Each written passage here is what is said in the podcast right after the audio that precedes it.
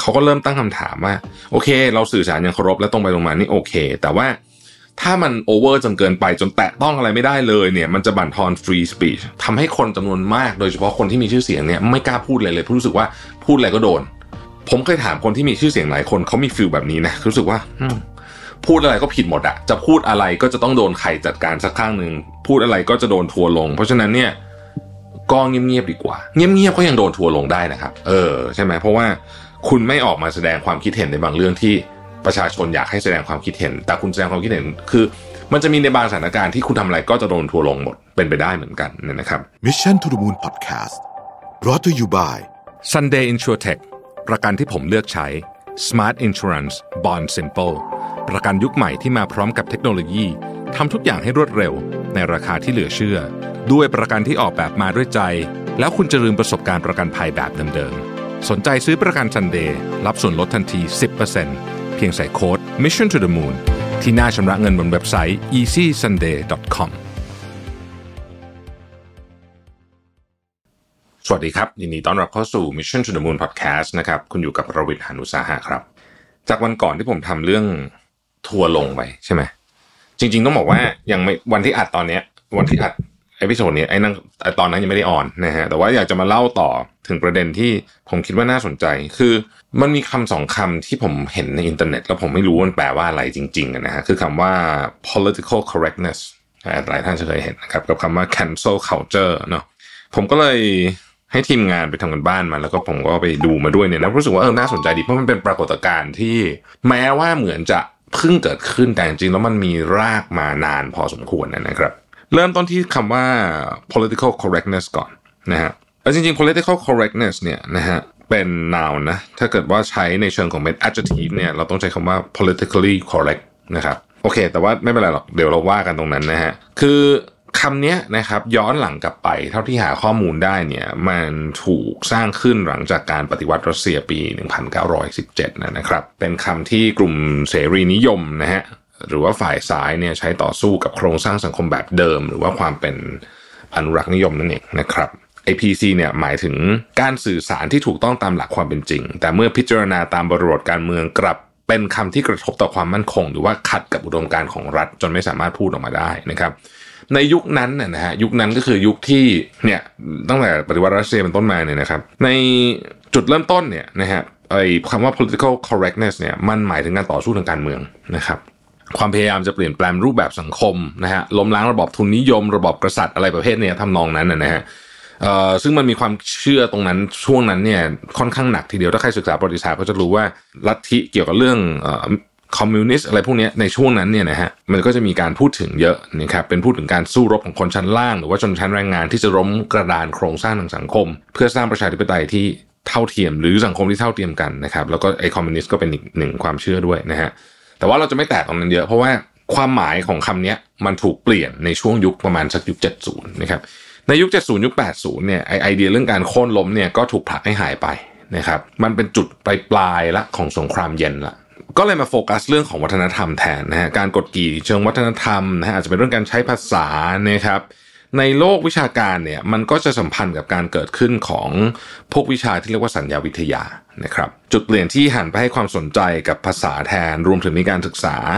วิเคราะห์โครงสร้างของภาษาในสมัยก่อนว่ามันมีการกดทับอัตลักษณ์ของมนุษย์อยู่ เช่นเดียวกันนะครับพอสมควรทีเดียวคือสมัยก่อนเนี่ยในจ่ายยกตัวอย่างเช่นช่วงที่มีความเชื่อเรื่องผู้ชายเป็นใหญ่เนี่ยนะครับการรีเฟอร์ถึงของต่างๆ ก็มักจะรีเฟอร์ผ่านตัวตนที่เป็นผู้ชายอะไรแบบนี้เป็นต้นนะครับเพราะฉะนั้นเนี่ย ในความหมายของคำว่า political correctness เนี่ยนะครับ ก็จะถูกใช้กับบริบทเชิงอำนาจที่กดทับอัตลักษณ์ของคนบางกลุ่มอยู่นะครับใน Cambridge Dictionary นี่กล่าวไว้นะแปลความหมายคำนี้ไว้ตรงๆว่า the act of avoiding language and actions that could be offensive to the others especially those relating to sex and race ก็คือ มันแปลว่าการหลีกเลี่ยงนะครับการใช้คำพูดหรือการกระทำที่อาจจะทำให้คนอื่นเนี่ยรู้สึกไม่สบายใจหรือว่าถูกโจมตีหรืออะไรแบบนี้นะครับ โดยเฉพาะที่เกี่ยวข้องกับเรื่องของเพศวิถีนะครับและเชื้อชาตินะประมาณนี้นะครับ PC หรือว่า political correctness เนี่ยนะครับก็คือ ริงๆก็คือมันก็คือการไม่ทำอะไรหรือไม่พูดอะไรคนอื่นขุนข้องหมองใจนะโดยเฉพาะเรื่องที่เกี่ยวกับกับเชื้อชาติเรื่องเพศพวกนี้จะเซนซิทีฟเป็นพิเศษนะครับรวมถึงความเชื่อนะฮะวัฒนธรรมนะครับอ่ารูปลักษณ์หรือแม้กระทั่งเรื่องศาสนารวมๆมันก็คือว่าเราหลีกเลี่ยงการการการทำอะไรก็ตามที่เป็นการกดทับอัตลักษณ์ตัวตนค่านิยม หรือลักษณะเฉพาะกลุ่มของบุคคลนะครับ หมดทุกอย่างเลยนะฮะรสนิยมส่วนตัวต่างๆนานาเหล่านี้นะฮะทำให้คนในสังคมเนี่ยก็เริ่มมีการผลักดัน แล้วก็มีการรณรงค์ให้สื่อสารโดนไม่เหยียด ภาพลักษณ์ภายนอกตัวตนคำนิยมนะฮะหรือภูมิหลังทางประวัติศาสตร์ด้วยการใช้คำอื่นแทนนะครับยกตัวอย่างเช่น คนผิวดำในสหรัฐอเมริกานะฮะสมัยก่อนเนี่ยก็จะมีคำว่า N word ใช่ไหมซึ่งผมไม่อยากพูด YouTube จะแบนหรือเปล่านะฮะโอเค หลังจากนั้นเนี่ยเราก็จะเรียกว่า black people แทน ซึ่งปัจจุบันนี้ก็ยังมีคนเรียกแบบนั้นอยู่นะครับ แต่ว่าเทอมที่ถูกต้องจริงๆเนี่ยคือ African American อันนี้คือดีที่สุดนะฮะปัจจุบันนี้เราพยายามใช้คำว่า African American Asian American นะฮะอะไรอย่างเงี้ยด้วยนะครับ จริงๆมันก็เกี่ยวข้องกับแทบทุกเชื้อชาติแหละที่ไม่ใช่คน Caucasian หรือว่าผิวขาวนะจะอันนั้นเขาจะมี คือประวัติศาสตร์มันมันมันมันมันทำให้ เออ มันมันทำให้เป็นแบบนี้นะฮะสมัยก่อนเราเรียกคนอ้วนใช่ไหมอ้วนนะเดี๋ยวนี้ก็เราก็ไม่ใช้คำว่าอ้วนหรือว่า fat หรือว่าอะไรอย่างนี้ละเราก็จะใช้คำว่า plus size แทนนะครับ ถ้าเป็นภาษาไทยนะฮะคนหูหนวกเราจะไม่ใช้ เราจะใช้คำว่าผู้บกพร่องทางการได้ยินนะฮะหรือคำสมัยก่อนที่เรียกว่าคนปัญญาอ่อนเนี่ยนะครับ ซึ่งถือว่าเป็นคำที่ ฟังดูแล้วมันก็ฟังดู offensive จริงๆนะฟังดูมันไม่ค่อยสบาย คือมันไม่ค่อยนั่นเท่าไหร่เนี่ยเราก็จะเรียกว่าผู้ปกครองผู้บกพร่องทางสติปัญญาแทนนะครับหรือแม้กระทั่งสถานะการเปลี่ยนชื่อตัวเองเมื่อแต่งงานนะครับจากสมัยก่อนมิสคือคนที่ไม่แต่งงานแล้วก็เป็นมิสซิสตอนแต่งงานใช้นามสกุลสามี ก็ผู้หญิงหลายคนก็ไม่สบายใจนะครับ จึงมีการเปลี่ยนไปใช้คำว่ามิสซึ่งเป็นคำกลางๆนะครับสำหรับคนที่ จะแต่งงานไม่แต่งงานเนี่ยก็ก็เดี๋ยวนี้ก็จะเริ่มมีการใช้แบบนี้มากขึ้นรวมถึงนามสกุลที่หลายคนก็ไม่เปลี่ยนนามสกุลตัวเอง หรือว่าใช้นามสกุลมาต่อกันก็มีนะครับ ใช้ทั้งนามสกุลตัวเองแล้วก็นามสกุลสามีอะไรแบบเนี้ยนะฮะไออันที่ผมว่าเออคนเข้าใจเยอะขึ้นนะฮะก็คือ ไอบรรดามุกตลกที่เป็นการเหยียด เช่นดำเตี้ยสิวอะไรพวกนี้พวกนี้เนี่ยนะเดี๋ยวนี้ใช้ไม่ได้ละเนาะเพราะว่ามันก็ถือว่าเป็นการไปละเมิดความเป็น ตัวตนของบุคคลอื่นนะครับ หลายคนที่เคยพูดแบบนี้ในอดีตเนี่ยนะฮะก็เคยต้องออกมาขอโทษกันก็มีเยอะนะครับ แล้วก็ที่มันสุ่มเสี่ยงมาก ๆเลยเนี่ยนะฮะก็คือการเวลาเล่นเป็นโจ๊กโดยเฉพาะนักแสดงตลกนะก็จะต้องระวังเรื่องพวกนี้นิดหนึ่งก็มันก็จะมีการเล่นโจ๊กแบบเฮ้ยมันจะต้อง correct ขนาดไหนอะไรแบบนี้เนี่ยนะฮะปัจจุบัน PC ได้กลายมาเป็นบรรทัดฐานใหม่ในการสื่อสารในชีวิตประจำวันนะครับไม่ว่าจะเป็นบทสนทนาทั่วไปรวมถึงการพูดหารือประเด็นระหว่างประเทศนะฮะ เพื่อให้สอดคล้องกับสังคมยุคใหม่ แล้วก็แสดงให้เห็นว่าในผู้คนต่างๆเนี่ยตระหนักถึงจิตใจของคนอื่นมากขึ้นนะครับ อย่างไรก็ตามอะมันก็มีประเด็นขึ้นมาว่า เฮ้ย ปัจจุบันนี้มันมีการถกเถียงว่ากำลังให้ค่ากับความเป็น PC จนเกินเหตุหรือเปล่า หรือว่าใช้คำว่า over PC นะครับซึ่งจริงถ้าเกิดพูดจริงมันจะไปเชื่อมกับความเชื่อเรื่องโวกอะไรพวกนั้นด้วยแต่ผมจะไม่ไปตรงนั้นเนี่ยคือไอ้ over PC เนี่ยกำลังทำให้หลายคนเนี่ย เขาก็เริ่มตั้งคำถามว่า โอเค เราสื่อสารอย่างเคารพและตรงไปตรงมานี่โอเค แต่ว่าถ้ามัน over จนเกินไปจนแตะต้องอะไรไม่ได้เลยเนี่ย มันจะบั่นทอน free speech ทำให้คนจำนวนมาก โดยเฉพาะคนที่มีชื่อเสียงเนี่ยไม่กล้าพูดเลยเลยเพราะรู้สึกว่าพูดอะไรก็โดน ผมเคยถามคนที่มีชื่อเสียงหลายคนเขามี feel แบบนี้นะรู้สึกว่าพูดอะไรก็ผิดหมดอะจะพูดอะไรก็จะต้องโดนใครจัดการสักข้างหนึ่งพูดอะไรก็จะโดนทัวร์ลง เพราะฉะนั้นเนี่ยก็เงียบๆดีกว่า เงียบๆก็ยังโดนทัวร์ลงได้นะครับ เออใช่ไหมเพราะว่า คุณไม่ออกมาแสดงความคิดเห็นในบางเรื่องที่ประชาชนอยากให้แสดงความคิดเห็น แต่คุณแสดงความคิดเห็นคือ มันจะมีในบางสถานการณ์ที่คุณทำอะไรก็จะโดนทัวร์ลงหมดเป็นไปได้เหมือนกันนะครับคำที่สองคือ cancel culture นะฮะภาษาไทยก็จะเรียกว่าวัฒนธรรมการคว่ำบาตรวัฒนธรรมการแบนวัฒนธรรมทัวร์ลงก็ได้นะฮะหรือว่าการล่าแม่มดในบางกรณีเอ่อมันมีทั้งด้านบวกและด้านลบ ผมต้องพูดอย่างนี้ cancel culture เนี่ยหมายถึงการปฏิเสธค่านิยม หรือวัฒนธรรมบางอย่างของสังคมนะครับความแบบความบาตรแบรนด์องค์กร กลุ่มคนหรือคนที่มีชื่อเสียง หรือคนที่มีอำนาจส่วนใหญ่จะเป็นลักษณะแบบนั้นนะฮะที่มาของคำนี้นะครับสำนักข่าว Insider แล้วก็ Vox เนี่ยนะฮะแล้วก็ Merriam Webster ที่เป็นพจนานุกรมเนี่ยเขาก็บอกว่ามันเกิดขึ้นในช่วงปีสักประมาณปี 5960 นี่เองก็คือสัก5ปีที่แล้วนะฮะมันเริ่มต้นจากกลุ่ม Black Twitter นะฮะหรือว่ากลุ่มคนแอฟริกันอเมริกันที่ใช้แพลตฟอร์ม Twitter เนี่ยโดยนำคำว่า cancel มาใช้ในความหมายที่ว่าตนเองจะเลิกติดตามหรือว่าสนับสนุนคนดังบางคนนะครับจากนั้นคำนี้เนี่ยก็ถูกนำมาใช้อย่างแพร่หลายมากยิ่งขึ้นนะฮะจนในปี 2561 ก็คือเมื่อ 4 ปีที่แล้ว 4-5 ปีที่แล้วเนี่ยก็เป็นคำว่า cancel culture ก็เป็นที่รู้จักกันอย่างแพร่หลาย พฤติกรรมของ cancel culture เนี่ยมีลักษณะที่อาจจะเรียกว่าเป็นคล้ายๆกับ social media mob นะฮะก็คือว่า อาจจะมีการใช้แฮชแท็กหรืออะไรแบบนี้นะฮะในการกระตุ้นความรับรู้เป็นวงกว้าง จนเกิดพลังการเรียกร้อง ความยุติธรรมให้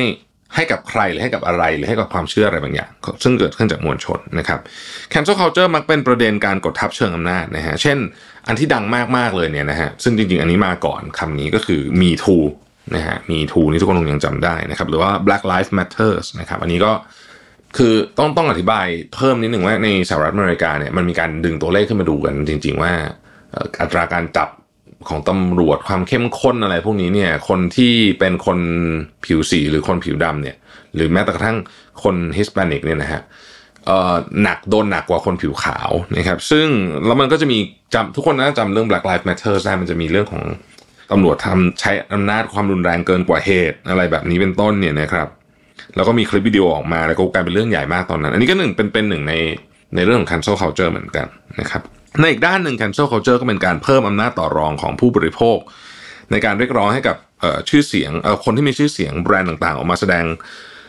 ความตามบรรทัดฐานของผู้บริโภคความต้องการนะฮะแล้วก็พัฒนาสังคมในยุคปัจจุบันกล่าวคือเรียกร้องให้มีความเป็น political correctness มากขึ้นนั่นเองนะครับเคสที่ดังๆ ของแบรนด์หรือบุคคลที่เคยโดนทัวลงมาแล้วมีเยอะมากๆ จริง ๆ นะฮะแต่ว่าผมจะเอาที่ทุกคนคุ้นๆนะฮะหลายท่านอาจจะเคยทำเอ่อจำได้ว่าเพปซี่เคยทำ ad วิดีโอหนึ่งที่เป็นเรื่องของการประท้วงทั่วโลกนะครับ เป็น ad อะนะฮะเขาก็เลยบอกว่าเฮ้ย ad ตัวนี้นะ มันลดทอนความสำคัญของการเรียกร้องของสิ่งต่างๆ ที่เกิดขึ้นมันเหมือนกับการเป็นการเอา ad เอาโฆษณามาทำให้การประท้วงดู ไม่หนักแน่นเท่าเดิมอะไรอย่างเงี้ยนะฮะนั่นก็โดนไปนะครับนั่นก็ทัวลงไปรอบหนึ่ง J.K. Rowling เนี่ย J.K. Rowling เนี่ยออกมาให้ความคิดเห็นในเชิงความคิดเกลียดชังเพศตรงของคนข้ามเพศนะฮะนั่นก็โดนไปหนักอยู่เหมือนกัน J.K. Rowling นะครับ หรือว่ากระแสต่อต้าน Balenciaga ผมอ่านชื่อแบรนด์เขาถูกหรือเปล่าเนี่ยเอ่อ Balenciaga เนี่ยนะครับที่ใช้เด็กเป็นพรีเซนเตอร์มีตุ๊กตาหมีถูกมัดนะฮะสื่อถึงเรื่องการทารุณกรรมเด็กแล้วก็เอาจริงมีความเซ็กชวลเอลเมนต์ในนั้นด้วยเนี่ย พวกเนี้ยนะฮะก็โดนไปนะครับ โดนเยอะแหละจริงแล้วจริงๆมันมีอีกเยอะนะครับ ตัวอย่างแบรนด์ต่างๆ ในสังคมตะวันตกเนี่ยคนดังที่ถูก cancel มักจะเกิดจากการใช้คำพูดหรือการกระทำที่ดูหมิ่นเรื่องอ่อนไหวต่างๆ เช่นเพศสภาพเพศวิถี สีผิวเชื้อชาตินะครับไปจนถึงทั้งการกระทำผิดอย่างร้ายแรงเกี่ยวกับเรื่องเพศเป็นต้นนะครับ เช่นเป็นการใช้อำนาจเพื่อไป บังคับขืนใจอะไรแบบนี้นะฮะคนอื่นอะไรแบบนี้นะครับวิธีการพร้อมใจกันแบนเพื่อตอบโต้เนี่ยเป็นที่นิยมจนคนดังหลายต่อหลายคนก็เคยถูกการส้มมาแล้วอย่างน้อยหนึ่งครั้งนะฮะในชีวิต กระแสบางอันก็เล็กบางอันก็ใหญ่แล้วก็จะซาไปตอนไหน มันก็ขึ้นอยู่กับประเด็นทางสังคมว่ามันเป็นเรื่องอะไรนะครับจนมีคนเริ่มถกเถียงว่าเอ้ยวิธีนี้มันถูกจริง ๆ เหรอเพราะว่าหลายครั้งเนี่ยมันเป็นอารมณ์ล่าแม่มดคือยังไม่มีหลักฐานชัดเจนได้นะครับ มีการตั้งคำถามว่าการรุมแบนเนี่ยกระทบผลกระทบกับคนดังได้จริงเหรอ ก็ คำตอบคือจริงนะครับถ้าคนในสังคมพร้อมกัน cancel จริงๆ คนดังก็สามารถ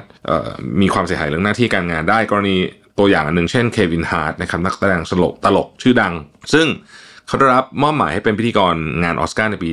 2562เนี่ยนะฮะ แต่ว่าเขาก็ไปถูกขุดว่าในปี 2561 เนี่ยมีการคล้ายๆกับทวีตนะฮะเหยียดเรื่องคนรักเพศเดียวกันขึ้นมานะฮะคนก็รุม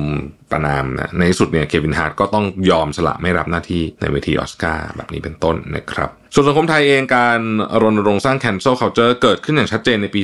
2563 นะฮะโดยเริ่มต้นที่คล้ายๆกันก็คือที่ Twitter นี่แหละนะครับมีการแบนดาราหรือสินค้าที่มักจะผูกโยงกับจุดยืนทางการเมืองอะไรบางอย่างนะครับรวมถึงกรณีแบน สินค้าและบริการเอ่อที่แบบชาวทวิตเขาไม่ชอบนะฮะหรือหรือมันขัดกับความเชื่อของเขาเป็นต้นนะครับอย่างไรก็ตามเนี่ยมีข้อถกเถียงนะว่าเฮ้ยไอการ cancel culture เนี่ยนะฮะมันมันส่งผลผลกระทบได้ขนาดไหนแล้วเวลาหลายครั้งที่พอคนมีชื่อเสียงเหล่านั้นออกมาขอโทษกระแสก็จะซาไปนะฮะอันนั้นก็เป็นประเด็นหนึ่งแต่ประเด็นที่ถกถูกถกเถียงเยอะมากในในช่วงหลังๆมานี้ โดยเฉพาะในสังคมสหรัฐเนี่ยนะครับว่า cancel culture เนี่ยถือเป็นความรุนแรงทางอินเทอร์เน็ต ที่เต็มไปด้วยการกระทำที่ด่วนตัดสินไม่ไม่พิจารณาหลักฐานหรือเปล่า แล้วหลายหลายกรณีคนในโซเชียลก็ไม่ใช่เหยื่อโดยตรงนะครับ โจมตีบุคคล